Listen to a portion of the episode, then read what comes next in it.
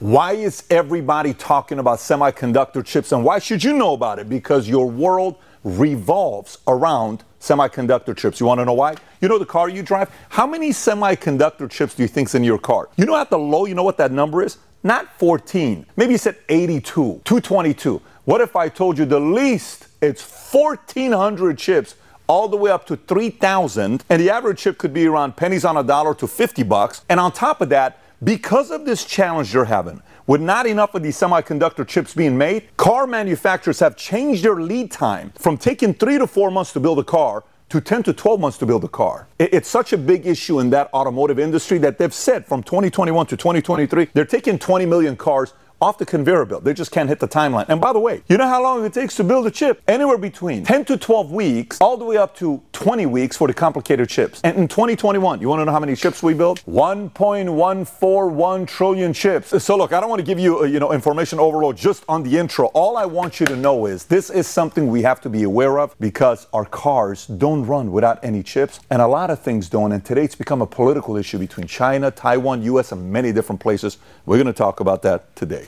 Okay, so if you value out of this video, give it a thumbs up and subscribe to the channel. Okay, so semiconductors, right? I mean, you got better things to be thinking about, but this is something we all need to know a lot about. And semiconductors, it's not about everybody says Taiwan no, no, it's China's the leader, but are they the leader for selling it or buying it? And which chips are they the leaders in? Because there's levels to this game of level of difficulty. You know, you, you play a game, it's like I'm playing low level, easy, and then there's difficult like Sudoku, and then there's very difficult, and then there's like diabolical level of difficulty. It's the same thing with chips. So I'll break it down for you where you'll see what products use these chips and then what countries are building the most, who has an edge, who's a non competitor, and then by the end, we'll give you some feedback on uh, what this is going to impact the world, whether it's politically or economically. So let's first talk about what things we use semiconductor chips in. Number one, computing, desktop computers, laptop servers, tablets, mainframes, supercomputers. When it comes down to communication, smartphones, landline phones, routers, modems, satellite communication devices, consumer electronics. We use it in televisions, radios, camera, audio players, game consoles, smart home devices, wearable tech. When it comes down to transportation, cars, airplanes, trains, marine marine vessels, electric bicycles and scooters, healthcare, medical imaging equipment like MRI, CT, X-ray, etc., hearing aids, pacemaker, insulin pumps, lab analysis equipment. When it comes down to industrial and automation, factory automation equipment, robotics, process control systems. When it comes down to uh, military and defense, missiles, missile control systems, drones, radar, sonar systems, communication equipment. When it comes down to energy, solar panels, wind turbines, smart grids. When it comes down to financial, ATMs, point of sale terminals. When it comes down to agriculture, agriculture, precision farming equipment, drones for crop monitoring. When it comes down to retail, barcode scanners, inventory management system. To most of us, we thought it's only cars, right? When you look at this, you're like, all of these different things. I'm not even done yet. When it comes down to science and research, particle accelerators, telescopes, space probes, when it comes down to network and data centers, network switches, data storage. When it comes down to other miscellaneous things, watches, digital, calculators, GPS devices, I'll stop there. I can continue, but you get the idea. They're used everywhere. There's a reason why it's 1.141 trillion chips built in 2021. So look, I've been in the financial industry since 9/11, the day before 9/11, and I've owned stocks, bonds, mutual funds, real estate, crypto, gold, you name it, I've owned it. But the one thing that's very important part of my portfolio all these years is gold. I love having a percentage of my net worth in gold that I have access to in case of many different things. A few facts you need to know about gold. Number one, the gold market cap is $11.8 trillion. Since 2000, the compound annual growth rate for gold has been 9.24%, and during times of high inflation, 3% plus has been 15.35%. Now, those are just some numbers for you, but there's some other benefits to add gold to your portfolio. Number one, hedge against inflation. Number two, results showed recently that 93% of central banks are working on a CBDC. So this means what? That could be a manipulated currency that they own. If you own gold, it's a non-duplicatable asset. You're now hedging against CBDC taking place. Number three, a potential cyber threat. If it happens, you don't have access to your money. You don't have access to your accounts. Well, you have access to your hard physical gold. Number four is anonymous. No one knows you have that gold. And last but not least, diversification. That's why we chose to work with our new sponsor, American Hartford Gold. If you have retirement funds that you cannot afford to lose, American Hartford Gold will ship physical gold or silver directly to your door. Also, if you have retirement funds that you can't afford to lose, now is the time to call American Hartford Gold a precious metal dealer you can trust. They have the finest products, amazing customer service, and a buyback commitment. They've earned a five star rating from thousands of reviews and an A plus from the Better Business Bureau. Tell them I sent you and they'll send you up to $5,000 worth of free silver on your first order. So click on a link in the description or call 866-939-6984. Again, 866 939 6984. Uh, so I want to show you this chart that BCG Consulting Firm did during COVID because everybody was worried about semiconductors to show where America was leading the way with semiconductor chips in 1990 versus today. If you look at this chart with me, the baby blue, look at the top left of the screen, the 37%, that used to be US's market share of building semiconductors and watch what happened every year. Every year it got lower and China was at 0%, but if you look at the charts, China started going higher and higher because they realized they have to compete in this area. And this is projecting that by 2030, China will be at 24% and will be at 10%. But it doesn't really tell the whole story. So now, when the average person looks at this, they say, oh my gosh, this is terrible. BCG, you got to respect them. China's taking over with chips. What are we going to be doing? They have to explain there is levels of difficulty to chips. So, did China commit to building the easy chips or the hardest chips? We're going to learn that today. By the way, Carly Fiorina, who was a former CEO of Hewlett Packard, and she ran for president, said the following about China. Although the Chinese are a gifted people, innovation and entrepreneurship are not their strong suits. Their society, as well as their education system, is too homogenized and controlled to encourage imagination and risk taking. Because in a communistic society, you don't create things. You can steal other ways of people are doing things, but you don't create it. So innovation, it doesn't. Why should I wake up in the morning and innovate something? There's no incentive for it because that's not the system that they have in China. So, what does all this stuff have to do with America? Here's what it has to do with America President Trump and Joe Biden, if there's one thing they're both on the same page with, where Biden pursued President Trump's ideas, is semiconductor chips. Let me tell you the backstory of this. In 2020, recommendation of President Trump's national security team, Representative McCall first introduced the Chips for America Act, again in 2020, alongside Representative Doris Matsui, a Democrat from California, Senators John Cornyn, Republican from Texas, and Mark Warner, another Democrat from Virginia. This bill was signed into law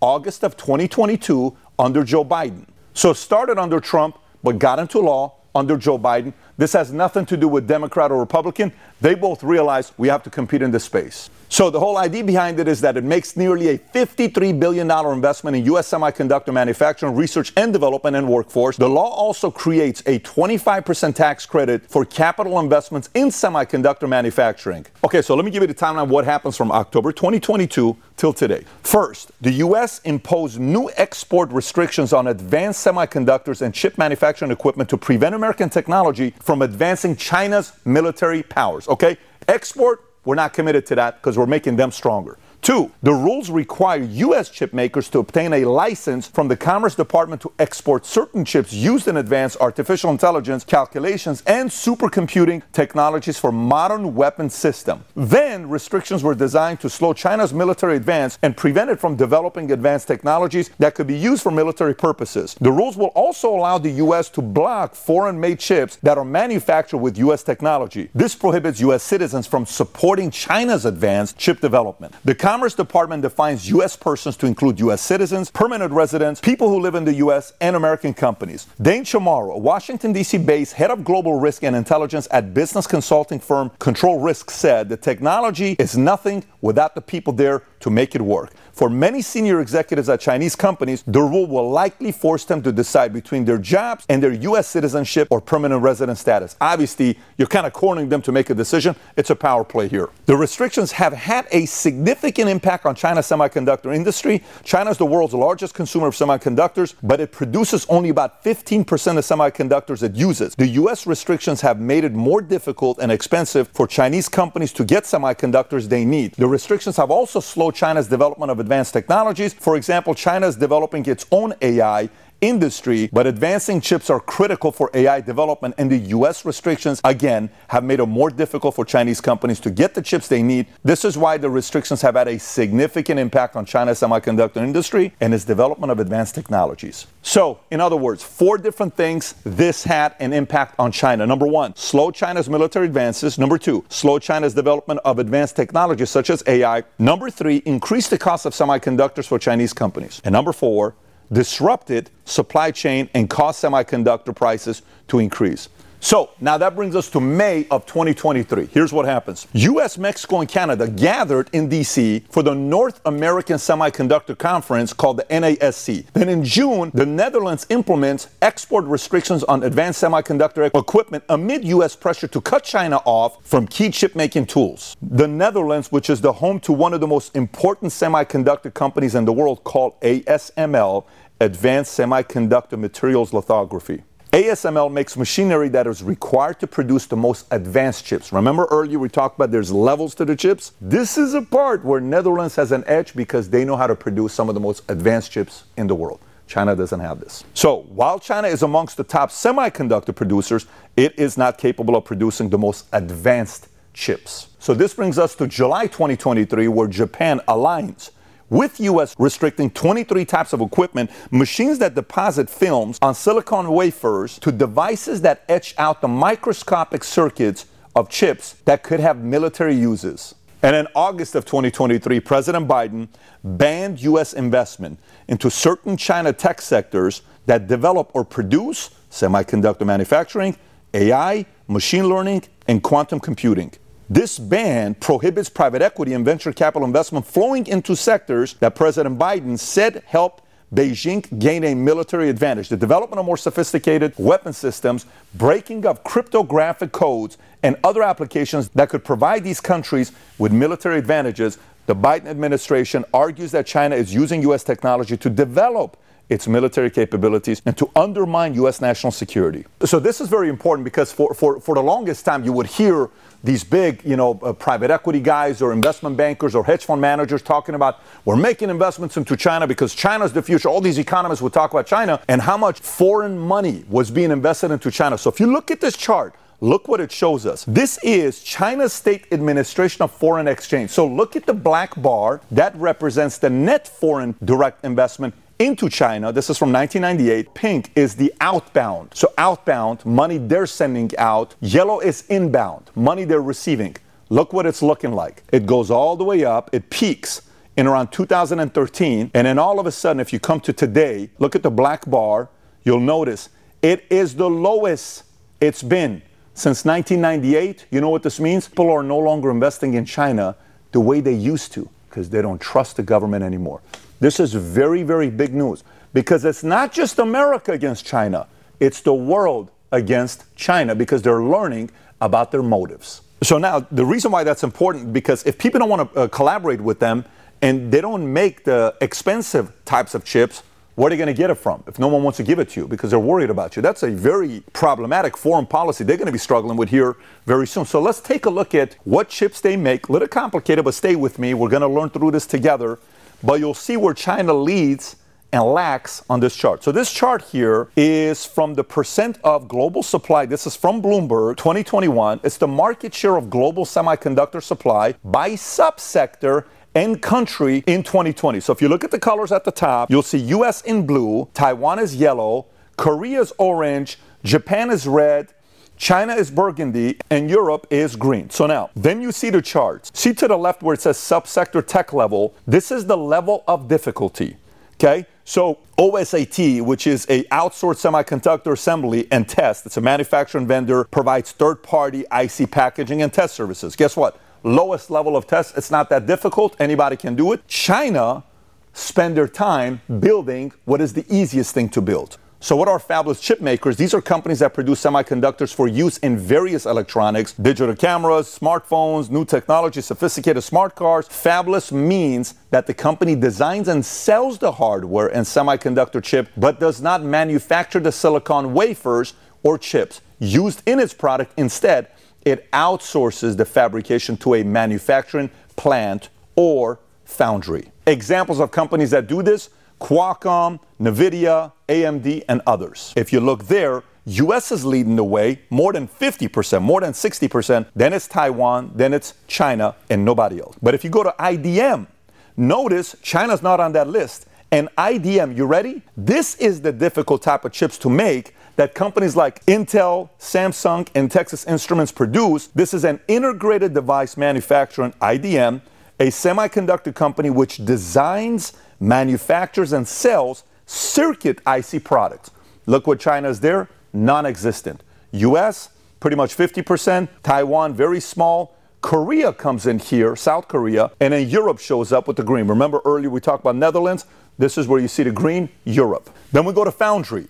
Foundry model is a microelectronics engineering and manufacturing business model consisting of a semiconductor fabrication plant. So, for example, foundries are GlobalFoundries, TSMC, UMC. These are the types of companies that specialize in foundry model. If you look at US, this is the least area that US doesn't. Remember, the level of difficulty for this is very high. Then yellow is Taiwan. This is where Taiwan dominates in this section. Then you have Korea, then again China, small, Europe non-existent. And then when it comes down to the materials, you'll notice materials here, it's pretty much evenly through. Uh, in this area, Japan leads the way. Then you have US, then it's a bunch of different uh, companies. And then for equipment, US is leading the way. Then you go to Japan. Then you go slightly China. Then Europe here is doing what they're doing. So, so if you look at this, listen, we're all learning new words here. I'm not in the semiconductor business. I'm just realizing this is happening. We need to learn together. Here's what you'll notice everybody here on this list, except for China, they're all allies. Remember, enemy of an enemy is a friend. There's a lot of guys here that are allies to us. They're not even enemies, they're all allies. But for China, none of these guys want to do business with them. They're pulling money out.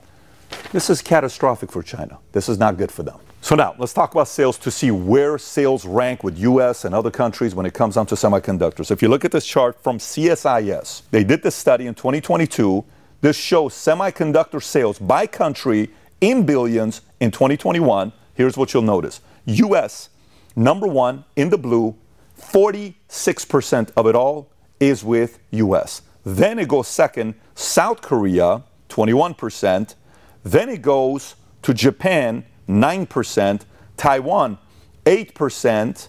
And if you even put the rest of the world at 9%, last place here, China, 7%. So it's important to know and remember, remember during COVID where we're like all freaking out over chips? Oh my God, we need China for semiconductors. And everybody went to China and then kind of we realized China was using that as a way to bully everybody. It's kind of like not a good feeling. And if you treat customers like that, like they desperately need you, they're not going to forget that when they no longer need you. Look at this chart here, okay? This is from Federal Reserve Bank of Dallas, okay? US Census Bureau shows the share of total US trade. If you look at the colors, blue is Canada, green is Mexico, red is China. Obviously, if you go back to 90s, China was last, then it was Mexico green, then it's Canada at the top. Come all the way down to 2020 when COVID happens. China drops once U.S. tariffs on China exports announced during Trump, if you remember when Trump put those tariffs on exports, boom, they took a hit. It went all the way down. Then COVID happens. The U.S. is like, oh my God, even with these tariffs, we need China. Look at what happens to red with China. Boom, skyrockets. But then even after COVID disappears,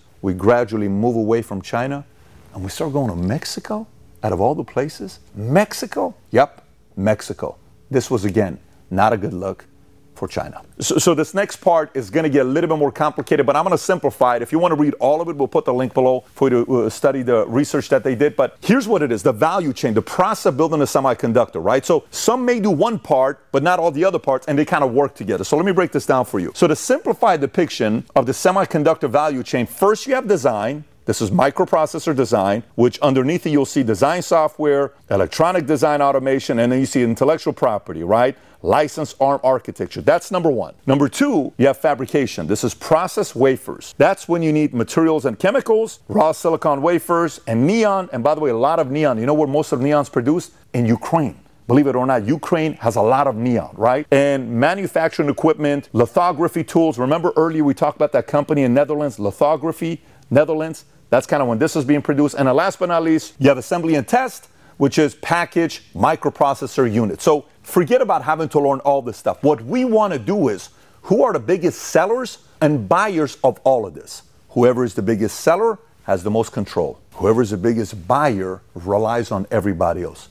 Guess if you were to guess who's the biggest buyer and who's the smallest seller. Wait to see this chart. Let's take a look. All right, so let's take a look at the total semiconductor manufacturing equipment sales and purchases 2021 in billions. Look at the sellers color. China is green, North America is blue, Japan is baby blue, the rest of the world is purple, South Korea is yellow. You see the smallest color there, green? What is it for sellers? The smallest one is China. Look how small they are in sellers but look how big they are when it comes down to buyers.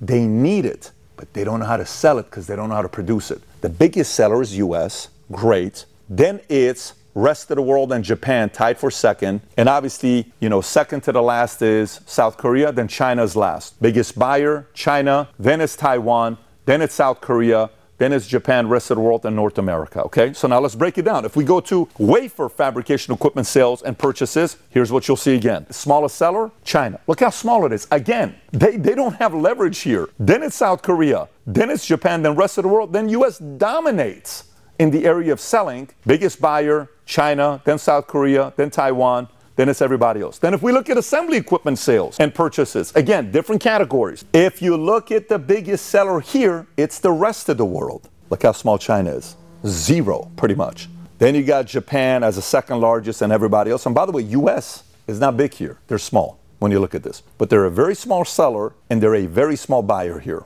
And last one, remember the whole test equipment and that whole process we looked at? This is the third step. Testing equipment sales and purchases. Biggest seller is Japan, North America is second, rest of the world, South Korea. You can't even see China there. Look at China.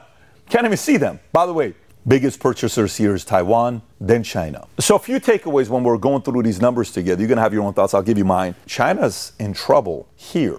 So one, I sit there and I realize, okay, things are not as bad as the rest of the world thought when it comes down to this. Two, China has to be friendly. China has to come and be nice to you because they don't have leverage. If you look at the game of leverage, China does not have it here. The rest of the world does. So China has to be nicer. But it's kind of confusing when it comes down to China because China just a couple weeks ago said, hey, Apple, no more iPhone. Government employees can't use iPhone. They're banned from using iPhone to the point where Tim Cook had to go meet with them and say, guys, what are we doing? We've been partners for a while, but China's not dumb. China's saying, yeah, we're really partners. Really partners? Yet you started producing your phones in India? You're making your phones over there? Hey, what happened with the phones you're building in India? I hear they're warming up and they're getting too hot, these iPhone 15s. So you remember, this is our leverage game. China's going to use that. So China's also not playing the, oh my God, we need help. They're acting like they're totally fine, under control. Why? Maybe because they're thinking what Russia did with Ukraine.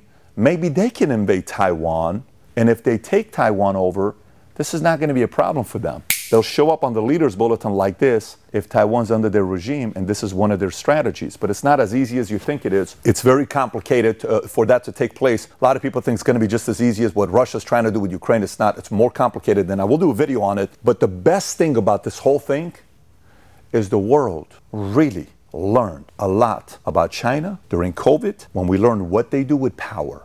They bully people and partners, when you negotiate with them, I learned this a long time ago.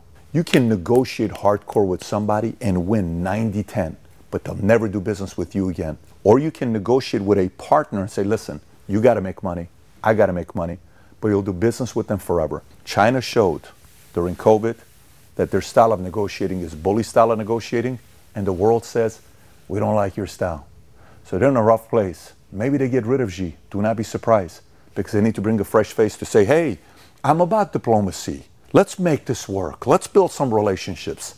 That's sometimes what companies do when the CEOs was a little too powerful and strong. They got to bring a new one to say, it's a fresh phase. Let's make this work. So, anyways, we don't know if any of this stuff will be taking place. But all I know is when you look at these numbers, it doesn't favor China. By the way, if you got value out of this video, give it a thumbs up and subscribe to the channel. There's another video we did on China called the China's Economic apocalyptic situation they're in. If you've never seen it, click over here to watch it. Take care, everybody. Bye bye, bye bye.